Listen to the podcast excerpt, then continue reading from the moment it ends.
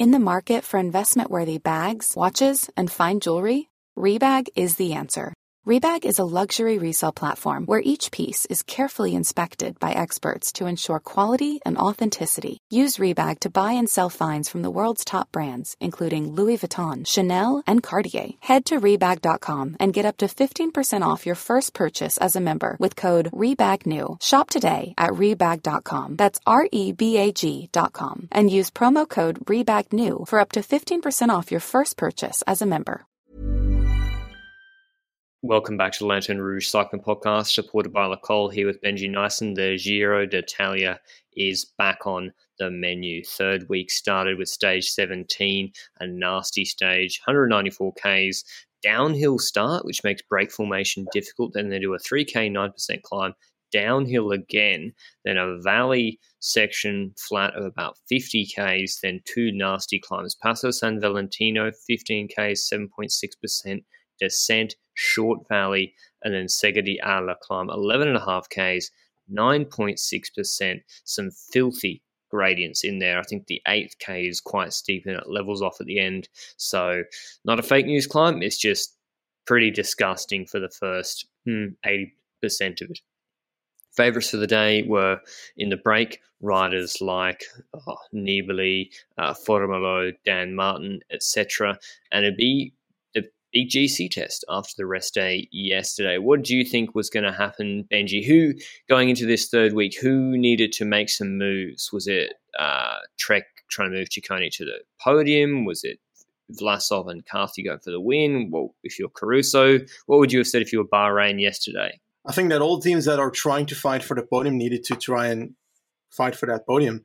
I'm not necessarily sure that in Bahrain's plans, I would have said, "I'll do this or that," because Caruso seems to be best off if you leave him running at his own pace on a climb, and not necessarily if you let him attack somewhere. And um, I think that's always worked for Caruso so far in this Giro. So I wouldn't really force that. I think that it's his skill, it's his his uh what he's good at. But um, I think that there's a lot of people that are a bit too behind on GC that needed to go in the breakaway. Um, it's easy to say afterwards, and I can't prove this at all. But this morning on Discord, I um, I spoke about Dan Martin having an opportunity of winning this stage because you've got the fact that he's now enough behind thanks to stage 16 to actually go in the breakaway.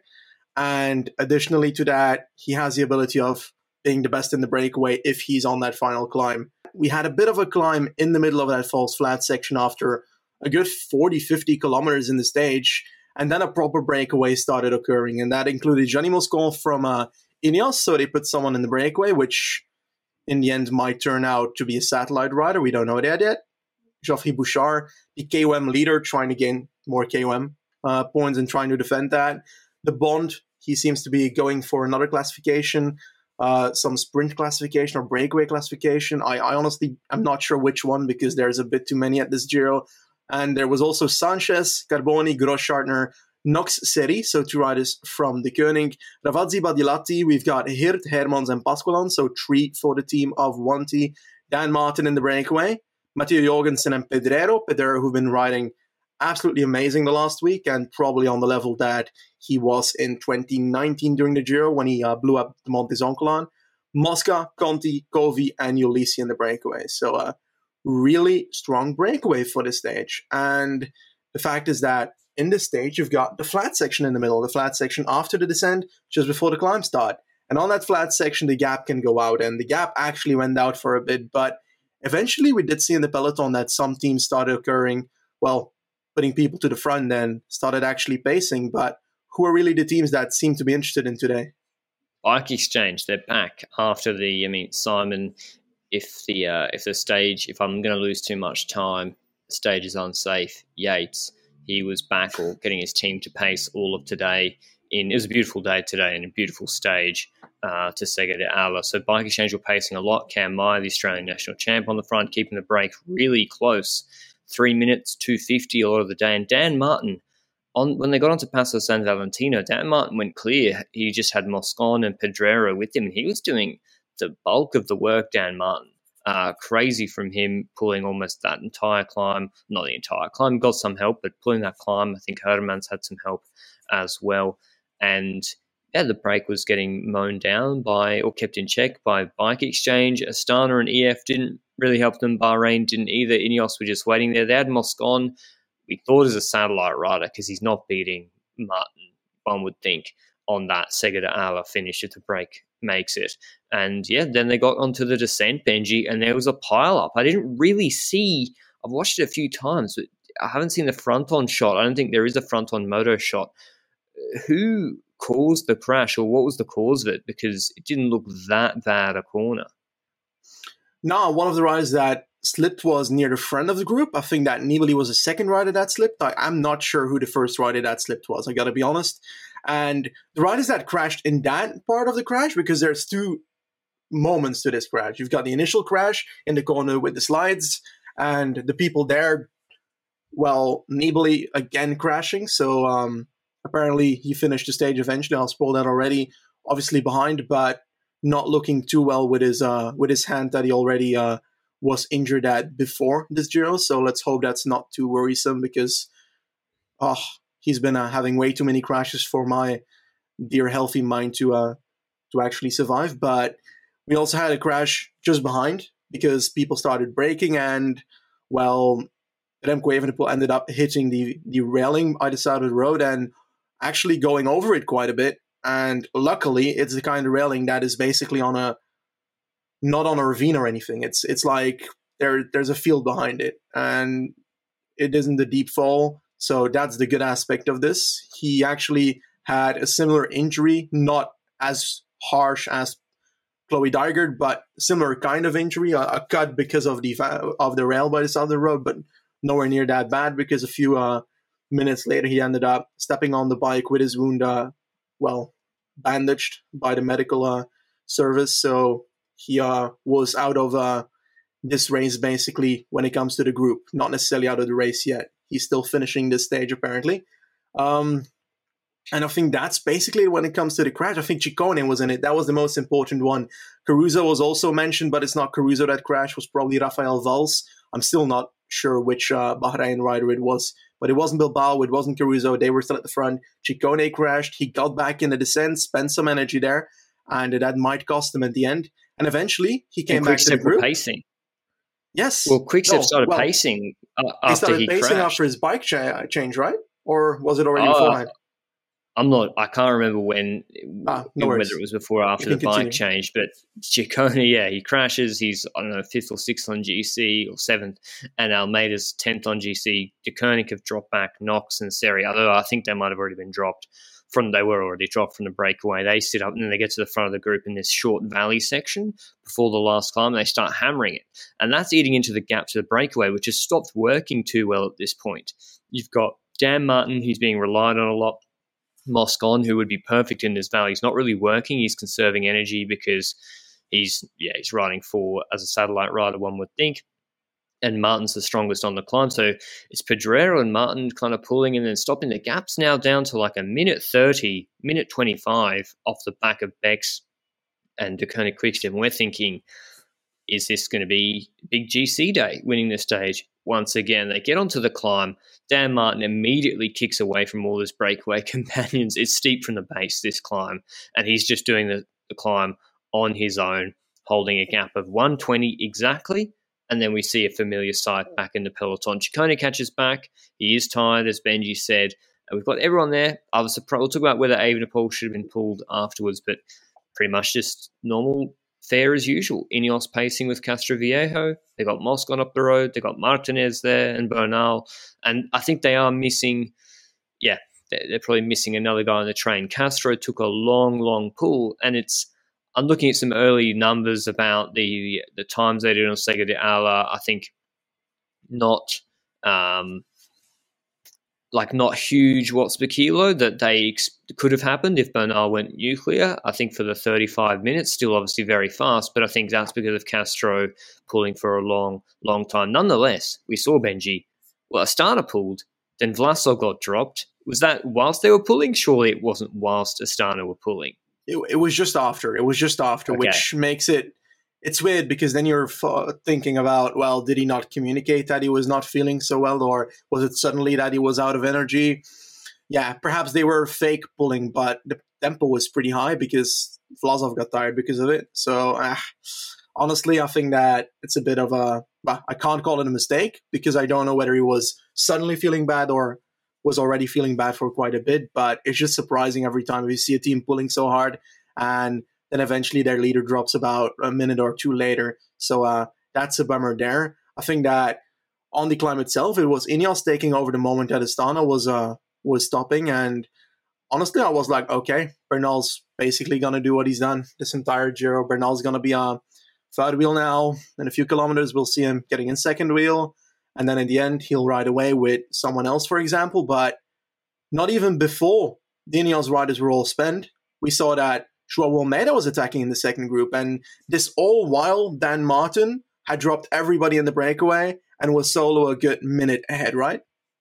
Yeah, and we just saw that gap, and I'm like, do I trust this gap? It's literally not moved off a minute for 10 minutes.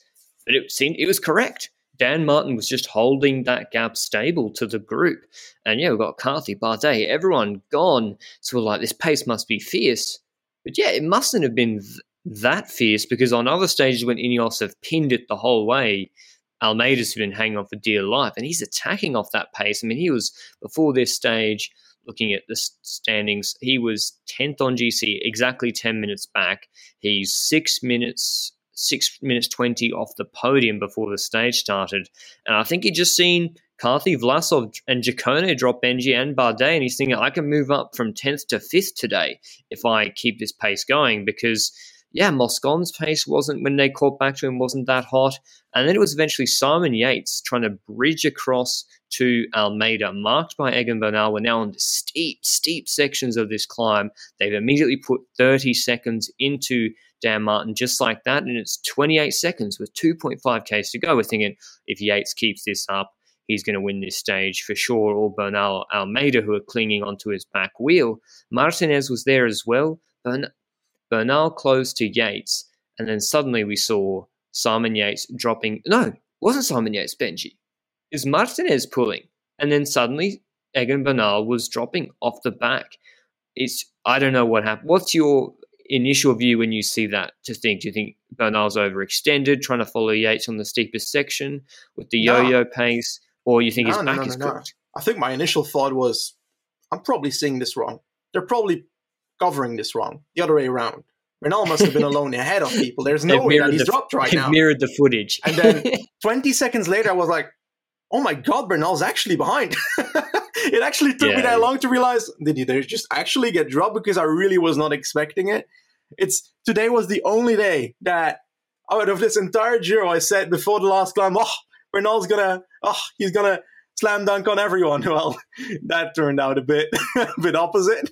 I jinxed him. But uh, yeah, I think that my reaction after that was, is it back pain? Is it him not feeling that well? It's very difficult to say, but it was a serious parquejo in the first few minutes. Uh, like it's it's not that he was dropping and he was keeping a tempo. It was dropping and oh god, this is not looking good. And then I question: Is it necessary to follow the attacks of Yates, who is four minutes and a half behind? Not really. Would it be an idea if he just kept in the wheel of Martinez and they just paced like that and lost a minute to Yates? It, it wouldn't have looked great, but would have been, looked much better than today because now we know that he has weakness. While otherwise, we would have been unsure about it. You know? Yeah, exactly. That's a great point. So I'll finish the recap, and then there's a couple of talking points of shoulda, woulda, coulda. We love to get into. Yates goes away with Almeida. Martin, we think he's going to win the stage because of the flatter last kilometre. He's still got that 28 seconds, incredibly strong from Dan Martin. He goes clear. Almeida then attacks off Yates. Yates is pulling, pulling, pulling, not caring about Almeida. He just wants to get onto the podium and then see what he can do later in the week. Almeida gets to within, I think, 13 seconds of Dan Martin, but Dan Martin wins the stage. Incredibly strong on Zoncolan. On the mountaintop finishes, he has looked a million bucks so far this year at Italia. It's been everything else that's been the problem. Almeida coming second, 13 seconds back, putting 17 seconds into Yates, plus four bonus seconds. So, like, really good from Yates. And then Diego Ulissi pacing in Caruso, who've been with the Egan Bernal group, and Danny Martinez further back. trying to look for the next GC men. Tobias Foss on 220, paced by Bennett. Bardet on 250, back, and then Vlasov on three minutes, Carthy on 352. So the revised GC right now is Bernal 221 ahead of Caruso. That's barely changed. Yates moves up into third, two spots, 323 behind Bernal. Vlasov on fourth on six minutes. Fourth is on six minutes. Carthy into fifth on 609. Bardet, Martinez. Martinez is now on seven minutes in seventh. Almeida eighth. And then Ciccone moves down four spots to 11 minutes. Yeah, Almeida's the one who probably gained a minute and a half almost on well, he didn't gain on Martinez, but he gained on the others. He's closer to the podium now. But the topic I want to, it's two topics, Benji. First of all, of all, Ineos. Did Ineos sort of pace and put Bernal under pressure? Did Ineos overextend with Bernal? And do you think Martinez did a good job for him? There seemed to be, they were, Martinez was remonstrating with Bernal what do you think that was about? Do you think Martinez should have just gone a bit slower rather than having Bernal right at the limit, or was Bernal completely cooked? Hmm. I don't know. It's hard to say because Bernal, we've seen him crack in that Tour de France, but that was the back issue. But still, we've never seen him like crack and then come back from it, you know? Not that I know, at least. I think that we had the Tour de France, we had Prati di Tivo this year, where he wasn't able to follow and then cracked from the second group as well. And then right now we've got that he's cracking from this point as well. Maybe it's just the fact that he can't really, he doesn't notice that he's so far through the limit, and it suddenly happens to him. It's it's hard to say because I think it's for everybody different, and for every GC rider probably as well. And I think that it's impossible for me to say, oh, they overextended I think that they overextend. I think that you don't necessarily need to react like that on Yates because I think that they're trying to keep Martinez up there in GC as well. While yeah. or pace the whole that, climb. Yeah, I think that Martinez pacing just ahead of Bernal, like the old school Ineos train. If somebody goes, that's four minutes behind. Oh, not that big of a deal. Caruso is the person you need to follow, and if that was the strategy that they took, I don't think we would have seen him crack if he just had to follow yeah, Caruso point. today. But it's it's kind of in hindsight because I beforehand would not have said that because I don't know what Bernal was feeling before the stage, you know? Well, normally what they would do is they'd let Yates attack and then they'd have Martinez pace on the front and limit the gap and bring him back and say he's attacking early, he can't maintain this. That's what we normally see. And then I mean look at Catalunya, that's how they that's how they ride with for Thomas and co normally. Uh, I guess Bernal's just felt so good. He's like, I can close Yates, not a problem. And I think we, I got a little bit of Froome Wiggins vibes with Martinez today, who I think could have gone for the stage win and was thinking about stage win, perhaps, or moving yeah, himself further up on GC. That's why I think he's like, if on, you sign for Ineos, you don't need to think that. I know. I'm just saying. You know, remember when Froome was uh, which yeah, yeah. was it the tour, and he was pacing yeah. Wiggins, and was, Wiggins was slowing him down. I just maybe that was why Martinez was a little bit amped up about it. Um, but generally, did a good job pacing him. My second question, Benji, is Caruso.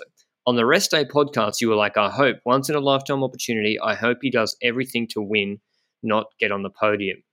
Did you think he did that today when he had Bernal? Bernal looked on the ropes uh, on this last climb. It's difficult to say. I would have said that he hasn't tried to drop him in the last section, but the thing with Caruso is that he's experienced as a climber, and the way he climbs is whenever he gets dropped or whenever somebody attacks, he does not choose to counterattack or follow that attack. What he does is he rides his own tempo and see where he gets at the end. And I think that's how he's done the entire Giro so far. I think that's what works for him and maybe he doesn't trust the fact that if he attacked, he probably thought like, okay, if I attack now, I'm done for as well. I don't know. He could have done it, I think, a small attack at least to like test the waters, but it's not really Caruso's strategy from what I remember. I think the only attack I've seen this Giro of him was the one in that stage where Mohoric eventually, uh, unfortunately, crashed out. But I don't know.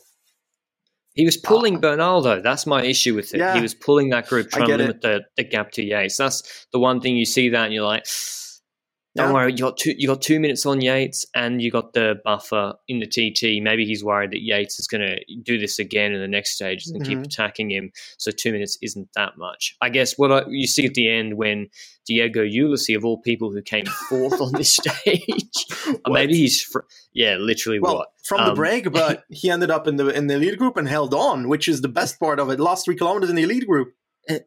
Is he friends with Caruso? They're both Italian. Maybe it was that he, he was definitely pulling Caruso, and Being they in the same for Bilbao country to come pull. doesn't mean They must be best friends. Hundred percent means they're definitely friends. Um, well, and then you saw when Ulysses accelerated in the last 300 meters, Bernal got gapped, even though it was flattish, and yeah, Yeah, even lost more time. I feel like we need to like pull, push this all aside for a second and realize that we've got the entire big comeback of a lifetime happening right now. Joao Almeida with the attack, dropping people the- everywhere, the and one.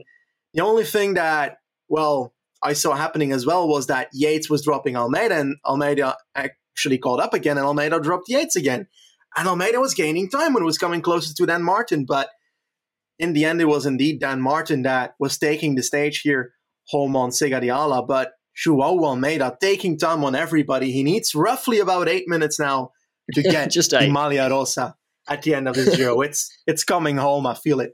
Well, Portugal to, to Portugal, not home to Belgium, unfortunately. If, if he just does two and a half minutes every stage and then one minute, one and a half in the TT, hey, it's simple maths. He's won it.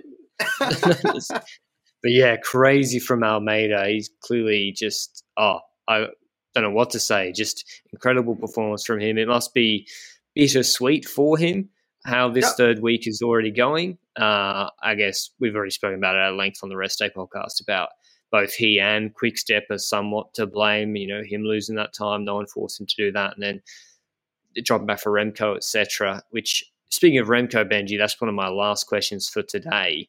Should Deceuninck pull Remco out of the Giro? My view is yes, purely because he's descending is such a problem right now. We've got these big mountain passes, and uh, he should just. I don't really see any benefit to him being in Giro right now unless he's going to go in the breaks.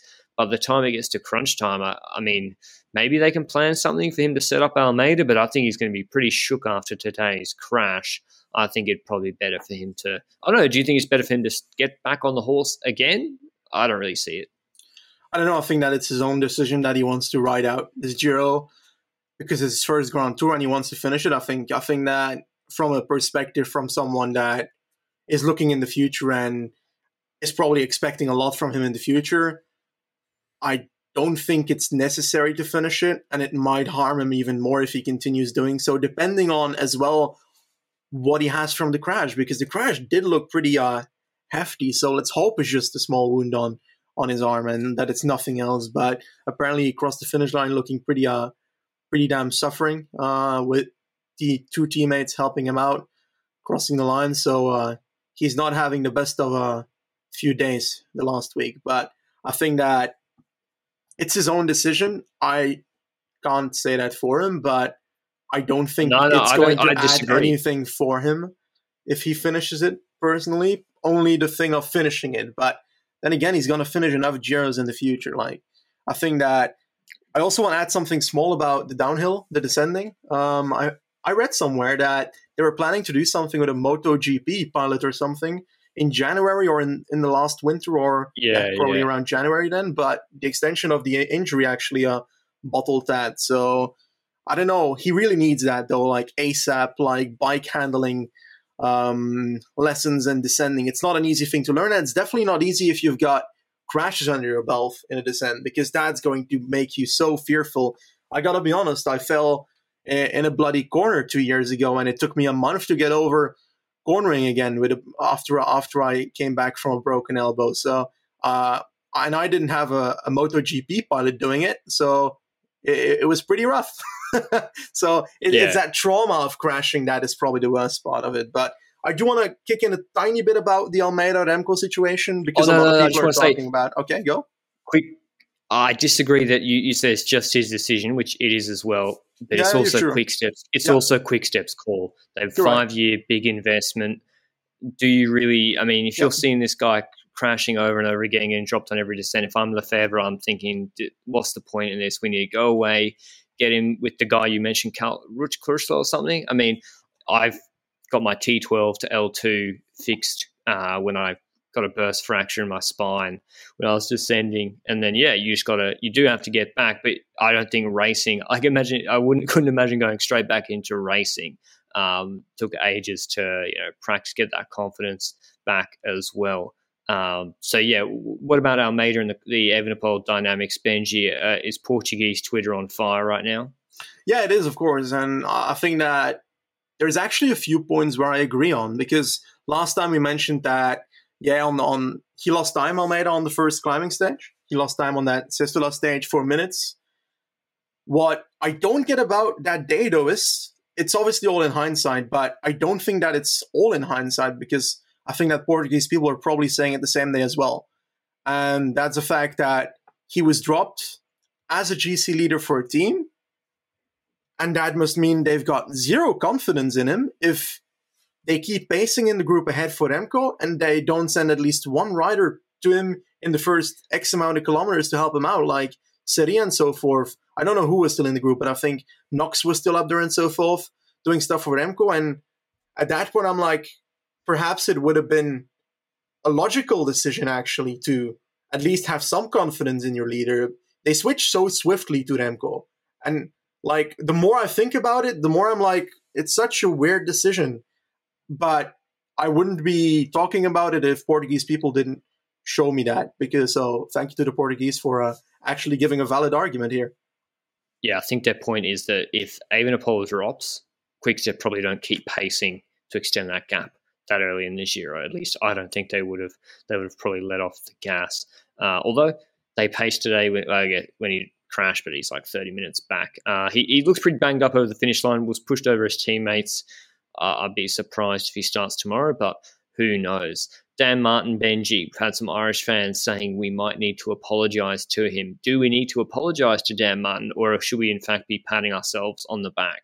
We had the entire strategy said already that he was far enough in GC that he wasn't going to top 10.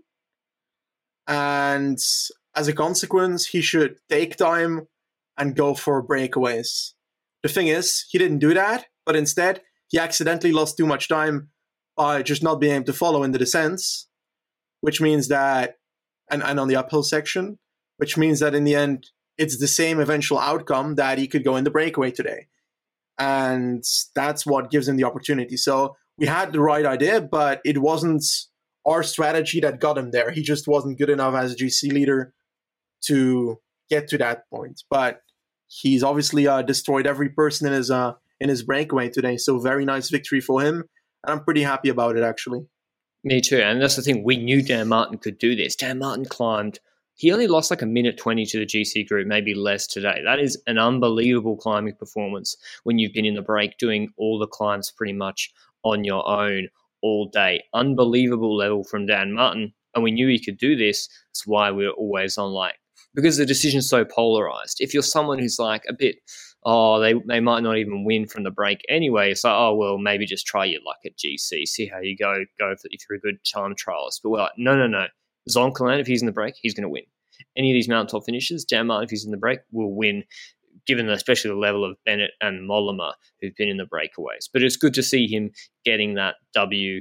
Um, and yeah, incredible performance from him. Love to see him at the Vuelta later the year, where I th- later this year, where I know there's some more TT, but I think top five he could definitely shoot for again. Tomorrow's stage in the Giro is not a mount stage, shouldn't be too much GC action from Rovereto to Stradella. It's a big transition stage, 231 Ks of pretty much flat for the first 100, 200 Ks. Then they do four climbs 3Ks, 4%, 5Ks, 4%, uh, 1500, 7.5, 2.5, 5.7, I like Sagan. I think from a break, I'd love to see Sagan in the breakaway tomorrow, Benji, kind of like his stage win last mm-hmm. year. I'd also like to see Pello Bilbao. I don't know the weather conditions either. I think Pello Bilbao is actually not bad in a break there. Uh, but yeah, who do you like for tomorrow? And is it going to be break once again? I think it's going to be break on this one. And um, I'm looking at Honore and perhaps Ulissi again. Um, but Honore is the pick that I think you mentioned yesterday. So credits to you actually, because otherwise I would not have followed him for this stage too much. But I do want to mention that he says that he's going to try and go for the stage, which is already a yeah. good uh, add on to that. He's got the skills for it, but the problem and he's is been unwell or something. Nah, but the problem is the problem is Almeida's become so good that he might not be allowed to go in the breakaway again because Almeida's path to the Maglia Rosa is open right now. is Almeida Almeida is proving today he is the better pure climber than uh, Bernal, better GC prospect than Evenepoel. And when you put that all together, he's the best GC rider in the world right now. And it's not and even a climb pushed. that fits him perfectly. Like well, mate, He's better I'm at so, steady ones, I'd expect. I'm so confused, uh, to be honest. I mean, we saw on Zoncolan, Zoncolan, I, I thought he'd lose more. Uh, yeah, I'm, he's incredible today. Uh, but yeah, I think Break's winning tomorrow because you, you got to look at, okay, who are the sprinters teams here? Viviani or Cofidis. It's too hard for sprinters. Fuck that. Gaviria, yeah, the sprinters no interest. So I think Israel should send Cimolai in the break and Sagan should just get in the break and then Fabbro with a team that with Grossschartner or Fabbro. Grossschartner or Fabbro, yeah, they'd be good in a break. I'd love to see a three man Bora break mm-hmm. tomorrow because yeah. Grossschartner is punchy as and uh, yeah, Fabbro maybe a little bit the, small. The real question is, will we see both Lotto Soudal riders in the breakaway? Uh, there are only two left. There are only two left. oh, that team's getting devoured. Knee, knee pain is contagious. Yeah, I don't think Nibali's starting tomorrow. By the way, uh, he couldn't move People his arm at the finish. Up. Yeah. Anyway, F. it was a really exciting stage today. It feels like the Giro's opened back up. When in reality, if you just look at the current GC standings, they don't actually look that different at the top. Just looks like Carthy losing a lot and Yates having a better day. Bernal says he just overextended pretty much. Um, he didn't mention anything about his back. Afterwards, we will re- it will remain to be seen how his back is. He's got a transition day tomorrow uh, before a mountaintop finish, which should suit him a little bit more. And you wouldn't expect as big GC gaps on stage 19. But this Giro is definitely still wide open. It's not over.